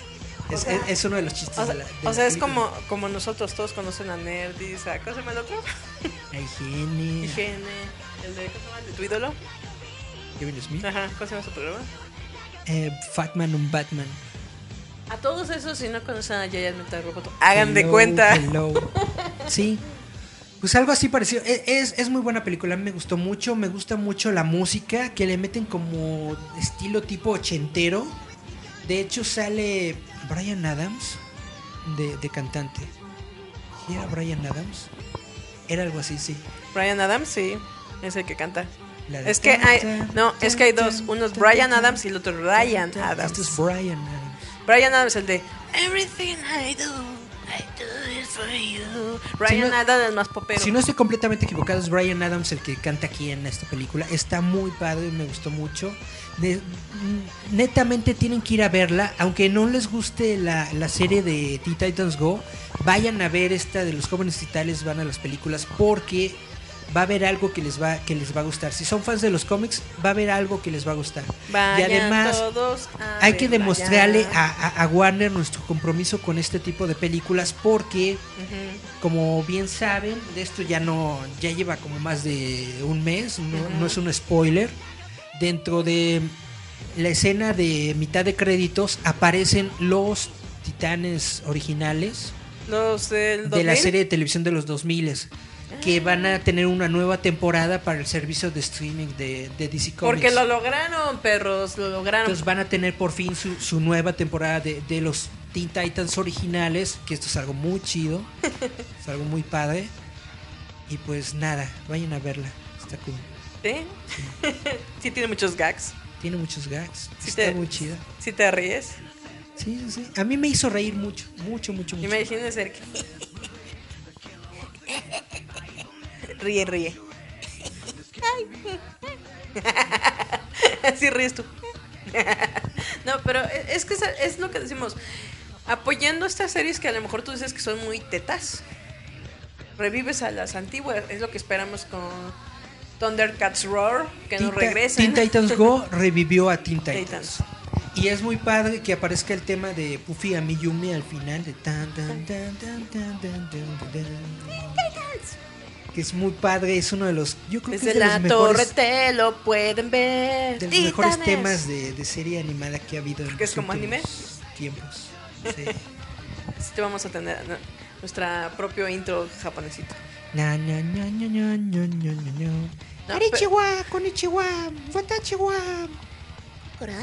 Bueno, pero es, es lo que les decimos. Hay que.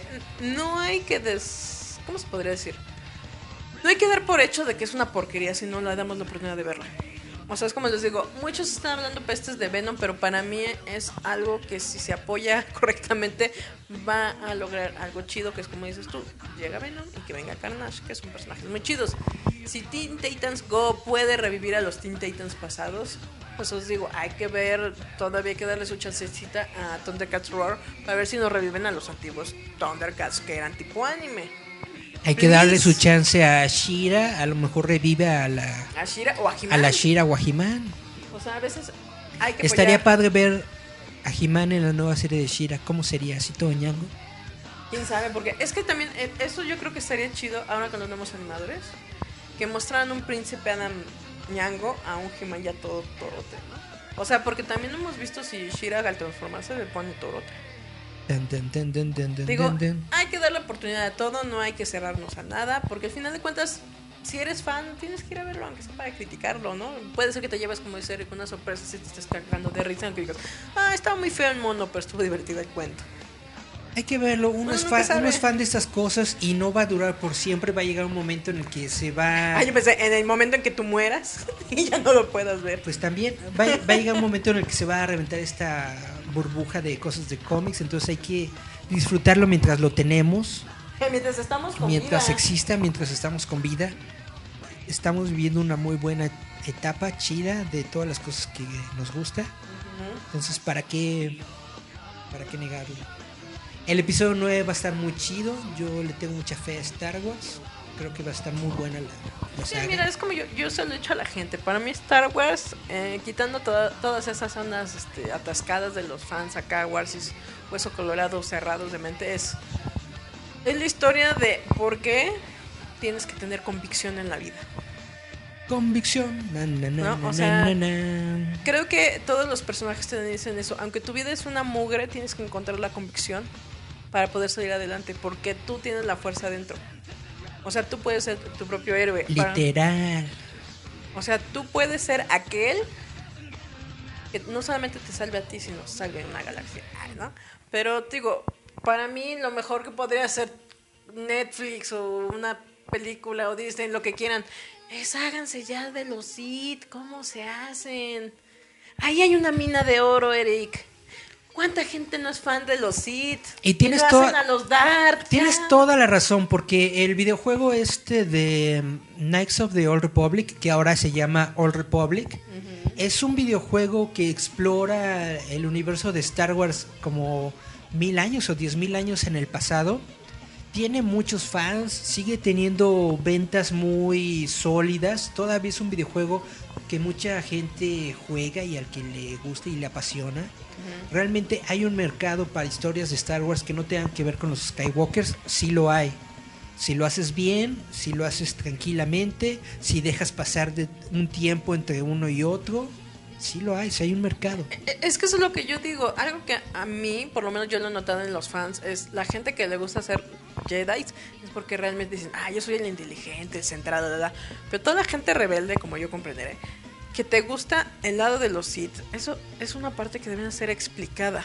¿Por qué esos Jedi decidieron rebelarse y hacer a la onda Sith? Porque ellos dijeron, me vale, tengo el poder y quiero destruir el universo. Porque resulta de Como que todo villano. Ah, no sé, estoy aburrido. el poder de los Sith nace del, del miedo. Y los Jedi piensan que el miedo es una es un sentimiento que no debe existir dentro de los seres vivos. ¿Y ven? Ahí te das cuenta que ser Jedi no es tan chido porque también están medio toscados. porque al final de cuentas el miedo te lleva al valor.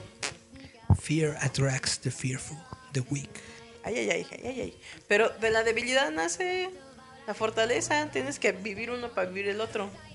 O sea, hello, si no, por eso eres soberbio. Fue. eh, ¿Quién fue el que dijo que.? eh, fue Luke que dijo que los. eh, los Jedi pecaron de soberbios, ¿no? En la Fue última. Luke, sí, precisamente. Que creían que nunca iban a acabarse los Jedi y al final. Eso es básicamente los destruyó. Eso es básicamente un resumen de las precuelas. Lo que dijo Luke, de que los Jedi pecaron de soberbia, creyendo que la fuerza solamente era para ellos y que ellos tenían toda la, la última palabra. En- ellos fueron. O sea, sembraron el propio. Y eso, eso fue lo que destruyó a los Jedi. su soberbia. Su Ya soberbia. ven, por eso está bien ser un pequeño Sith. Ajá. Eric se está ahí checando a sí mismo. Estoy viendo la, la iluminación de que sí me Nos veo vemos. no me veo. Sí, nos vemos. Yeah. Es que, está, es que está muy lejos la cámara y no, no veo nada. Si de por sí estoy ciego, Ahora más.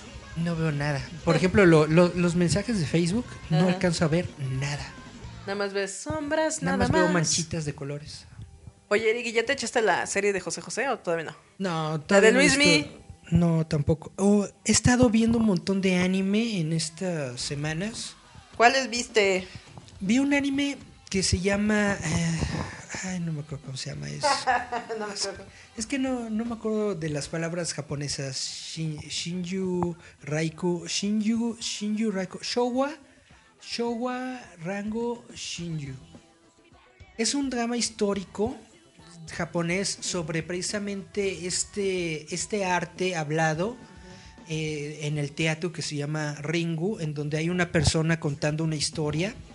Y, Ah, es de algo teatral. Ajá, básicamente él está sentado y- y- y no se pone de pie en todo el acto y él cuenta una historia que normalmente es cómica. Esto es un arte que va desde antes de la de la guerra mundial, desde la antes de la primera guerra mundial, después después de la segunda guerra mundial y todavía sigue en, en auge. Bueno, ya no ya no tanto, precisamente de eso se trata la serie, de que ya cayó en, en el gusto de la gente, pero todavía sigue. Total, es un drama muy chido.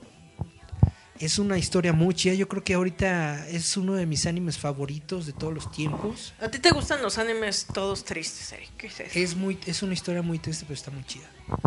Y perdón que no me sepa el nombre, pero es que el japonés no lo mío. Nada más las japonesitas. Se llama histo- Historias descendentes, algo así. Pero eso en base al teatro. ¿Qué sería? Feudal, ¿no? teatro, Era sí. Del teatro feudal. de- Inicia, inicia en esas épocas, pero, pero precisamente se llama historias descendentes porque van eh, de generación en generación. Te muestran al maestro de esta de este arte cómo entrena a una generación y luego esta generación cómo entrena a otra generación y luego esta otra generación al final tienen a sus hijos y le transmiten a- Como el circo. el arte. Son, son cuatro generaciones y está muy padre. Está, está muy padre la historia. Tiene, habla sobre un, su- un amor no correspondido, un, un doble suicidio y cosas así. Es muy chida historia. Historias del Conalep. También terminé de ver la de la manita. Ay, ¿Cómo se llama? No se llama Monster, se llama. Dedos. Es, es, es una manita que tiene ojitos y saca El compayito. sus. sus no. Ah, no me acuerdo cómo se llama. No se llama La mano de. Robin. Parasite. Ah, ya. Terminé de ver Parasite, está muy buena. Del que, de este hombre que hace historias de terror, ¿no? Sí. Ok, ok. Pero ves, le debes al público. He estado, vi- viendo un montón de anime y vi, y vi uno de una... Se llama... Este anime se llama Mi primera novia es una gal. Que yo no entendía que... El término una gal el- el es una vieja gal. Es básicamente una, una moda que surgió en los 80s, 90s de maquillaje y ropa y todo que estaba como muy Son las de la. Kiryu. Ajá. Y básicamente este anime está muy chido porque es un cuate que es un, un otaku reprimido que no habla con nadie, antisocial completamente. Eric. Y un día su- su- sus amigos en una... Pues en en- en un juego, en una Ah, apuesta, una onda así, lo obligan a que se le declare a una chavita que es una gal. Ujú. Y la chavita le dice que sí. Pero recuerden que las niñas Gal eran unas viejas aprovechadas y malvadas porque solo piensan en el dinero. Ese es, ese es el La concepto premisa. que se tiene de la gal, que precisamente en este anime te muestran que no es así, que las chavitas gal son personas como cualquier No, sí, todo, nomás que les gusta que les compren. como cualquier ser humano y bla bla. es, es una historia muy chida, está muy padre, es medio ecchi. Es lo que ah, pues con razón, Eric quería- la vio porque se muestran La vi completita porque nada más tiene como 10 capítulos. Es de estas. Me gustan mucho Es las una serie series. corta. Las series cortas. Al grano al punto y Porque te la, te, te la echas muy rápido, pero después luego te quedas. Ay, ojalá hubiera continuación. Y de hecho, sí va a haber continuación en 2018 de esta serie de Gal. Ay, vi otra serie. Estoy ahorita viendo otra serie, pero ya no me acuerdo cómo se llama. Es de. mm, ¿Terminaste de ver las caballitas? Ah, la de las caballitas ya se terminó. Eric estaba viendo un anime que se llama Se Derby y no sé qué fregados. Eh, Pretty Derby. Que eran unas niñas caballas. Eran unas chavitas caballos que eran como híbridos de humano-caballo que corrían muy rápido. Se les dice centauros. Unas centauras. Sí, pero no tienen como que todo el cuerpo de caballo, nada más tienen las orejitas de O caballo. sea, eran como, eh, ¿cómo se llama? Como furritas. Y corren rápido, sí. Es, es- esa historia está muy chida, está muy padre. Porque aunque es rara, eh, eh, es chida. Es como, de esta- una bonita es como estas historias de deportes, de Superación. de, superación, de entrenarte, de sacar adelante tu carrera y bla, bla. Eric veía a las niñas correr y decía, un día voy a correr así de rápido. Pero me da flojera. es- Está muy chida esa serie. Esta serie está basada en un videojuego.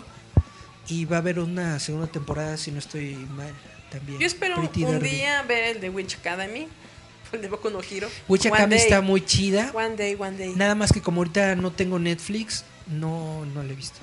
Yo digo, one day, babies, one day. A mí el que me dijeron mucho es el de Violet Evergarden.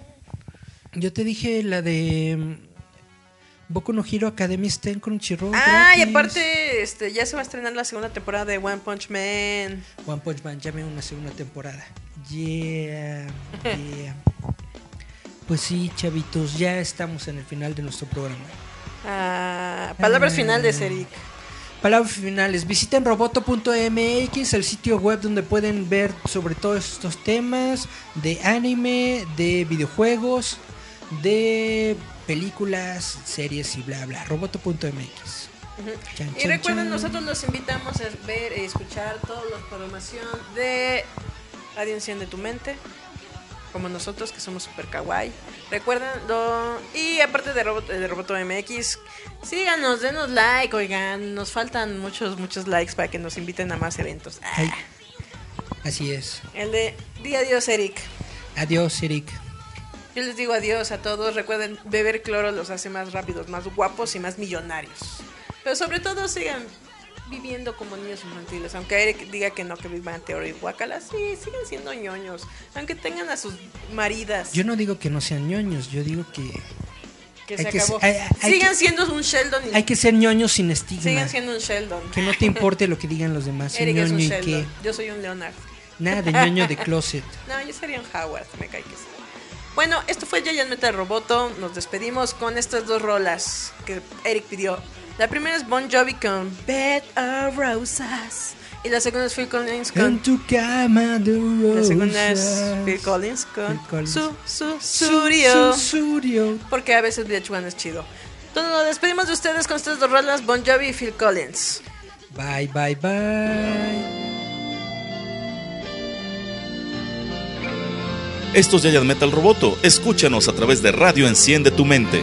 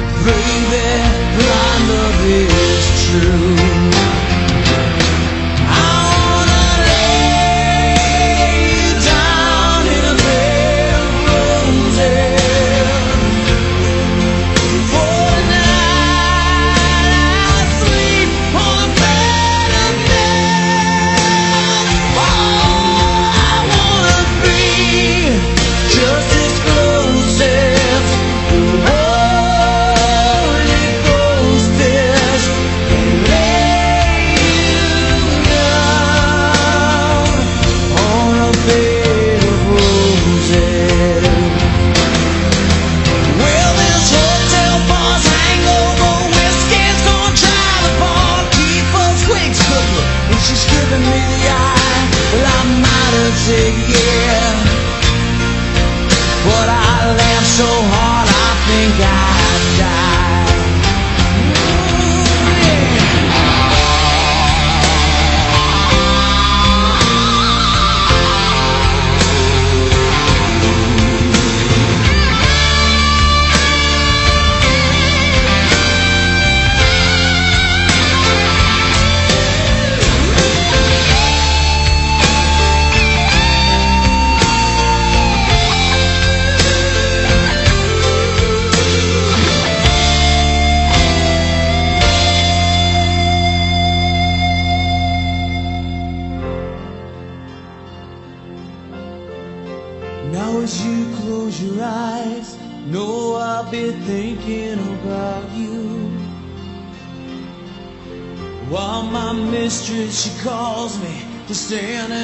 spotlight again.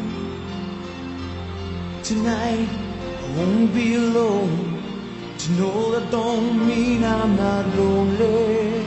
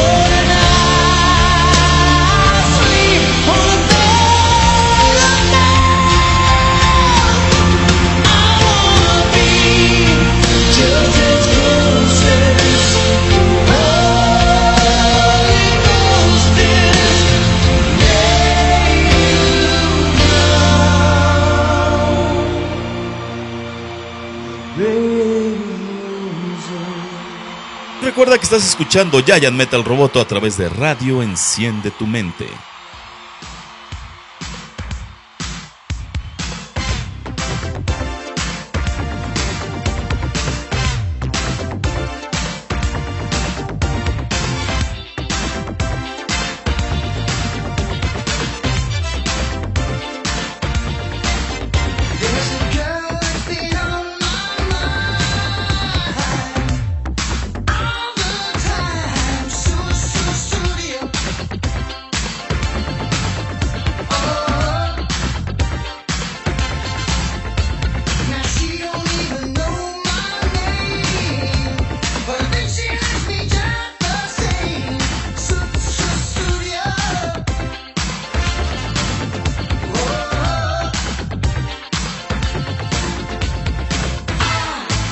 shoot.